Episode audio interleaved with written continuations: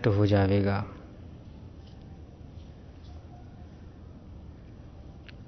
वशिष्ठ जी बोले, हे राम जी,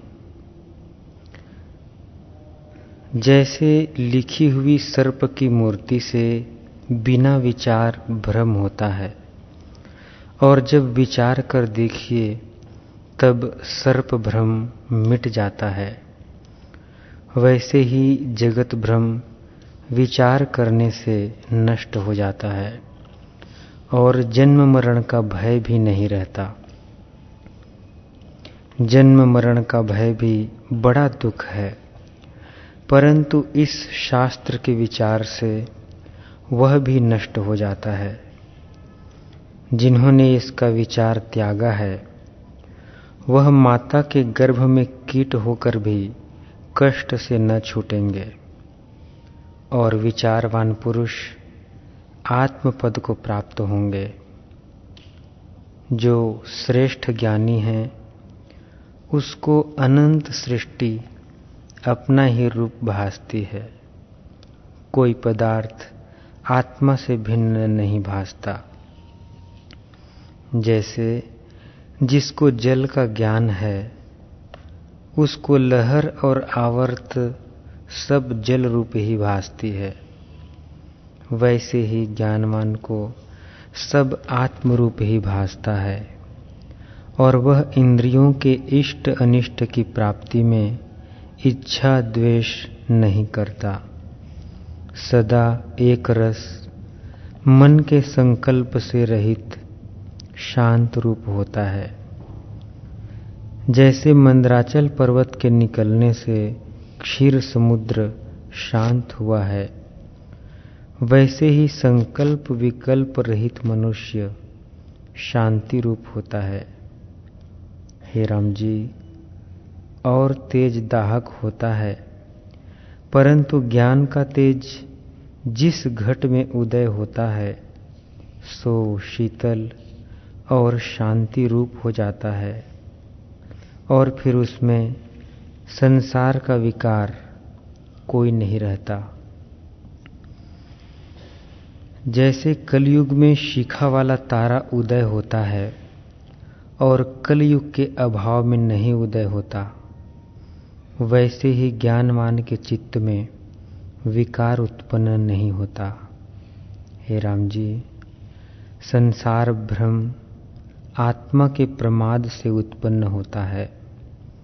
पर आत्मज्ञान होने से वह यत्न के बिना ही शांत हो जाता है।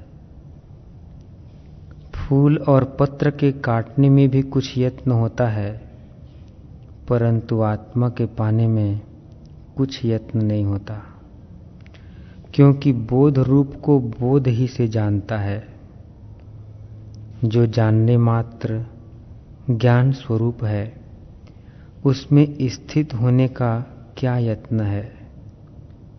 आत्मा शुद्ध और अद्वैत रूप है और जगत भ्रम मात्र है, जिसकी सत्यता पूर्वा पर विचार से न पाइए, उसको भ्रम मात्र जानिए और पूर्वा पर विचार से जो स्थिर रहे, उसको सत्य रूप जानिए।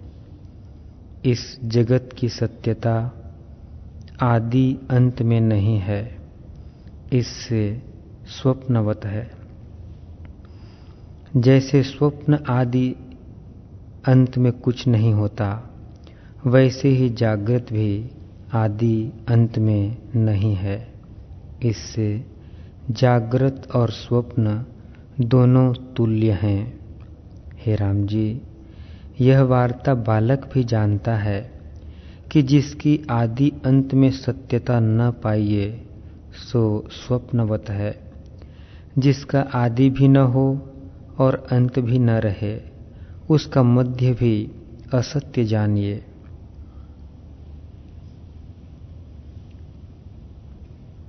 हे राम जी, जगत साकार और आत्मा निराकार है। इस जगत का दृष्टांत जो आत्मा में देंगे, उसका तुमको एक अंश ग्रहण करना चाहिए। जैसे स्वप्न की सृष्टि का पूर्व अपर भाव आत्मा है, क्योंकि अकारण है, और मध्य भाव का दृष्टांत नहीं मिलता, क्योंकि उपमेय अकारण है। तो उसका इसके समान दृष्टांत क्यों कर हो? इससे अपने बोध के अर्थ दृष्टांत का एक अंश ग्रहण करना। जो विचारवान पुरुष हैं, सो गुरु और शास्त्र के वचन सुन के, सुख बोध के अर्थ दृष्टांत का एक अंश ग्रहण करते हैं तो उनको आत्म तत्व की प्राप्ति होती है। क्योंकि वे सार ग्राहक होते हैं। हे राम जी जो अपने बोध के अर्थ, दृष्टांत का एक अंश ग्रहण नहीं करते और वाद करते हैं, उनको आत्म तत्व की प्राप्ति नहीं होती। इससे दृष्टांत का एक अंश सारभूत ग्रहण करके दृष्टांत के सर्वभाव से न मिलना चाहिए। और पृथक को देखकर तर्क न करना चाहिए। जैसे अंधकार में पदार्थ पड़ा हो तो दीपक के प्रकाश से देख लेते हैं, क्योंकि दीपक के साथ प्रयोजन है। ऐसा नहीं कहते कि दीपक किसका है और तेल बत्ती कैसी है और किस स्थान की है। वैसे ही दृष्टांत का एक अंश आत्मबोध के निमित्त अंगीकार करना। हे राम जी। जिसके वाक्य से अर्थ सिद्ध हो और जो अनुभव को प्रकट करे, वह वचन अंगीकार करना और जिससे वाक्यार्थ सिद्ध न हो, उसका त्याग करना।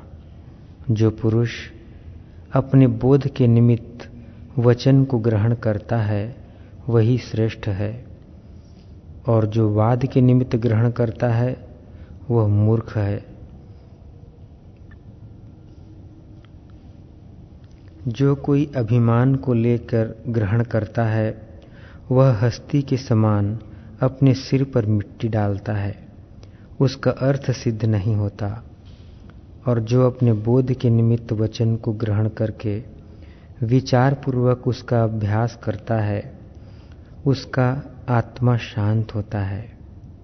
हे राम जी आत्मपद पाने के निमित्त अवश्य ही अभ्यास चाहिए। जब श्रम विचार, संतोष और संत समागम से बोध को प्राप्त हो, तब परम पद को पाता है।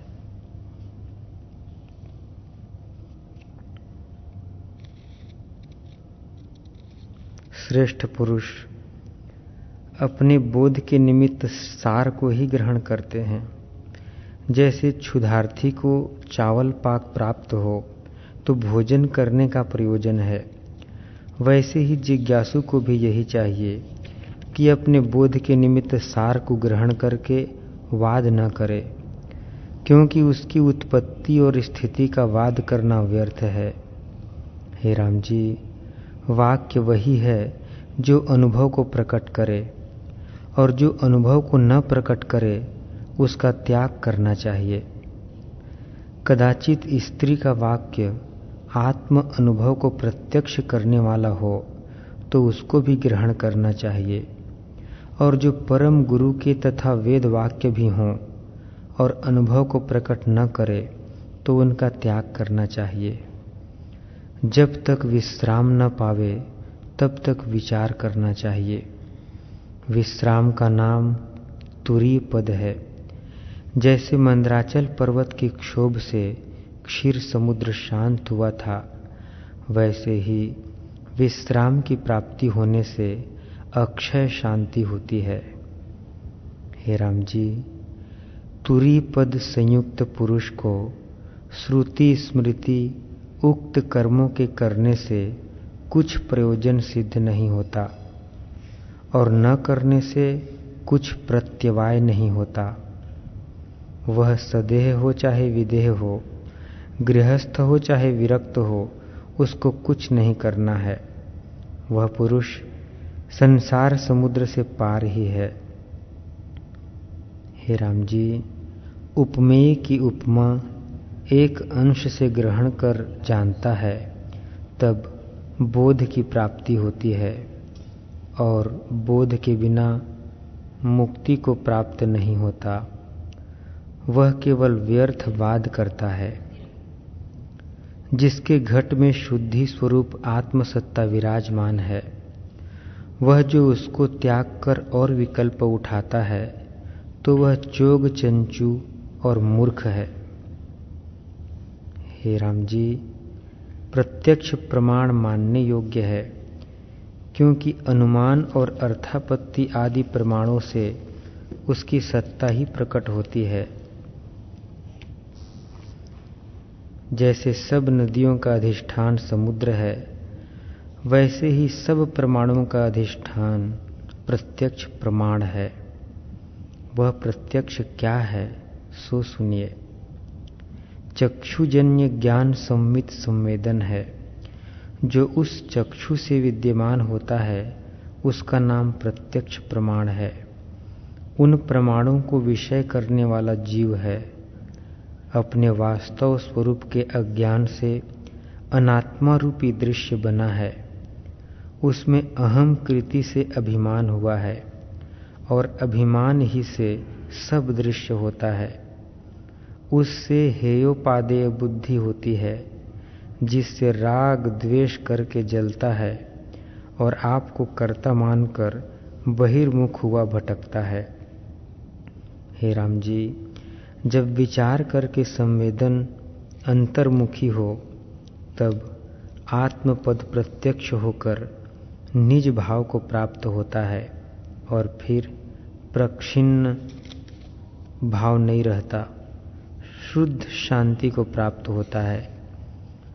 जैसे स्वप्न से जग कर स्वप्न का शरीर और दृश्य भ्रम नष्ट हो जाता है वैसे ही आत्मा के प्रत्यक्ष होने से सब भ्रम मिट जाता है और शुद्ध आत्मसत्ता भासती है।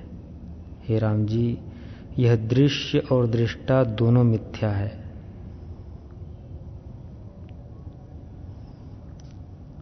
जो दृष्टा है, सो दृश्य होता है, और जो दृश्य है, सो दृष्टा होता है। यह भ्रम मिथ्या आकाश रूप है। जैसे पवन में स्पंद शक्ति रहती है, वैसे ही आत्मा में संवेदन रहती है। जब संवेदन स्पंद रूप होती है, तब दृश्य रूप होकर स्थित होती है।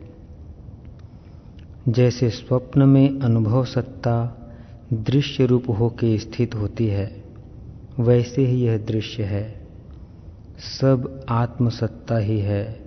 ऐसा विचार करके आत्मपद को प्राप्त हो जाओ। और जो ऐसा विचार करके आत्मपद को प्राप्त न हो सको तो अहंकार का जो उल्लेख फूरता है, उसका अभाव करो।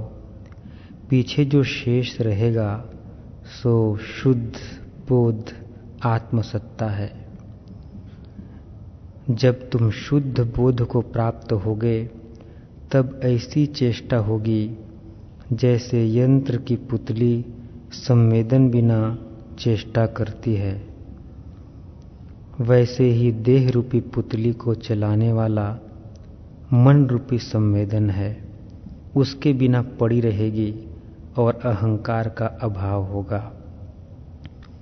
इससे यत्न करके उस पद को पाने का अभ्यास करो, जो नित्य शुद्ध और शांत रूप है। हे राम जी, दैव शब्द को त्याग कर अपना पुरुषार्थ करो और आत्मपद को प्राप्त हो। जो कोई पुरुषार्थ में सूरमा है, सो आत्मपद को प्राप्त होता है। और जो नीच पुरुषार्थ का आश्रय करता है, सो संसार समुद्र में डूबता है। हे राम जी जब सत्संग करके मनुष्य शुद्ध बुद्धि को, शुद्ध बुद्धि करे, तब आत्मपद पाने को समर्थ होता है। प्रथम सत्संग यह है कि जिसकी चेष्टा शास्त्र के अनुसार हो, उसका संग करे। और उसके गुणों को हृदय में धरे। हे राम जी, जैसे समुद्र अपनी द्रवता के स्वभाव से तरंग रूप होकर भासता है, परंतु तरंग कुछ और वस्तु नहीं है, जल रूप ही है। वैसे ही ब्रह्म सत्ता जगत रूप होकर फूरती है, जो जगत कोई भिन्न पदार्थ नहीं है। ब्रह्म सत्ता ही किंचन द्वारा ऐसे भासती है। हे राम जी आत्मा में कुछ उपजा नहीं, भ्रम से भास रहा है।